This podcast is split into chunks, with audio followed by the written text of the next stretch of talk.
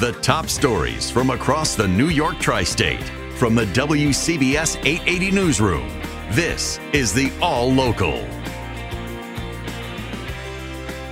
On Long Island, a doctor who prescribed 45,000 opioid pills to five people who later died has been sentenced now to 5 to 15 years in prison. Here's WCBS Long Island Bureau Chief Sophia Hall. He's known as a serial killer to prosecutors in Nassau County. Former Dr. George Blatti pleaded guilty to prescribing opioids and other medications to drug addicts, and authorities say he prescribed the pills in large quantities. Five patients died. Blatti was first charged with second degree murder, but the charges were reduced to manslaughter. The 78 year old used to prescribe the pills from the parking lot of the hotel where he was staying and from a donut shop. The former DA said his prescription pad was as deadly as any lethal weapon, and he kept giving the medication to patients, even though he was warned, authorities say, not to by pharmacists and insurance companies. On Long Island, Sophia Hall, WCBS 880 News. Donald Trump's civil defamation trial in Lower Manhattan was delayed today due to concerns about COVID in the courtroom. Juliet Papa has the latest. Donald Trump arrived at the courthouse, but in half an hour he was back in his motorcade heading out. The penalty phase of the defamation trial was postponed because a juror and an attorney were not feeling well and may have had COVID exposure. Trump has indicated he wants to testify against E. Jean Carroll. The former columnist says the former president disparaged her and harmed her reputation and livelihood with his public denials of her claims that he sexually assaulted her in a Bergdorf Goodman's dressing room. He was found liable for the sex assault in the first case. Carroll is seeking more than $10 million in damages.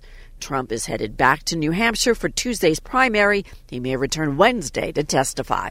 I'm Juliet Papa, WCBS 880 News. City council members who support the police accountability bill recently vetoed by Mayor Adams are reacting to his invitation to do a ride along with the NYPD. Councilwoman Alexa Avila sounded pretty confident. We're standing strong as a council and we will vote to override this veto. But it's not stopping the mayor from trying. Exonerated member of the Central Park Five, Yusef Salaam, who's now a council member, is welcoming the opportunity to see what's happening on the ground. As a person who's been run over by the spike wheels of justice, I think that I may just be the right person to be on this ride along. He says there's already a process for NYPD data reporting, but it's important, he says, to add those level one and two stops. Avilés agrees. They're based on observation, they don't require anyone to um, get particular information from people. Very simple. In Midtown, Mack Rosenberg, WCBS 880 News. Drivers concealing or using bogus license plates to dodge 224,000 tolls a month last year.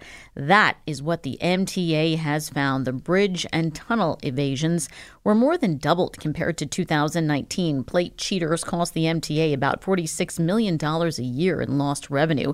Officials are predicting the cheating problem will only get worse when and if the MTA implements its congestion pricing plan in Manhattan.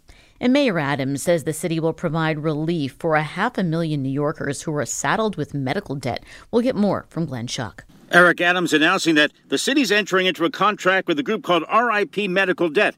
Basically, what they do as a not for profit is they sit down and settle with providers these medical bills for pennies on the dollar. In fact, in this contract, in exchange for $18 million from New York City, $2 billion in medical debt for New Yorkers will be wiped out. The numbers are very clear. Black and Latino communities are more likely to be uninsured, underinsured, and from low income households. So we can't ignore this. Uh, here in New York City, we believe health care is not a privilege, but it's a right. From his press conference at City Hall, the mayor adding that the number one cause for personal bankruptcy in New York City, medical debt. Glenn Schuck, WCBS 880 News. Now, time for WCBS 880 weather. In the city, we hit a high today of 38 degrees. Boy, it's been a long time since we've been above freezing. It will drop to about 32, about the freezing mark in the city for tonight. 20s to near 30 in the suburbs, so not nearly as cold as the last several nights. Tomorrow and tomorrow night, it is overcast pretty much, and it's going to be damp out there too with spotty light rain or drizzle.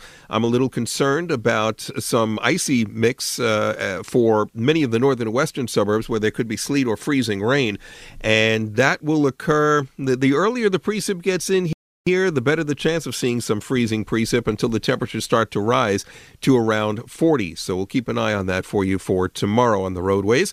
Wednesday, cloudy with intermittent rain or drizzle. It'll actually get steadier and heavier Wednesday night for a while, and a high between 40 and 45.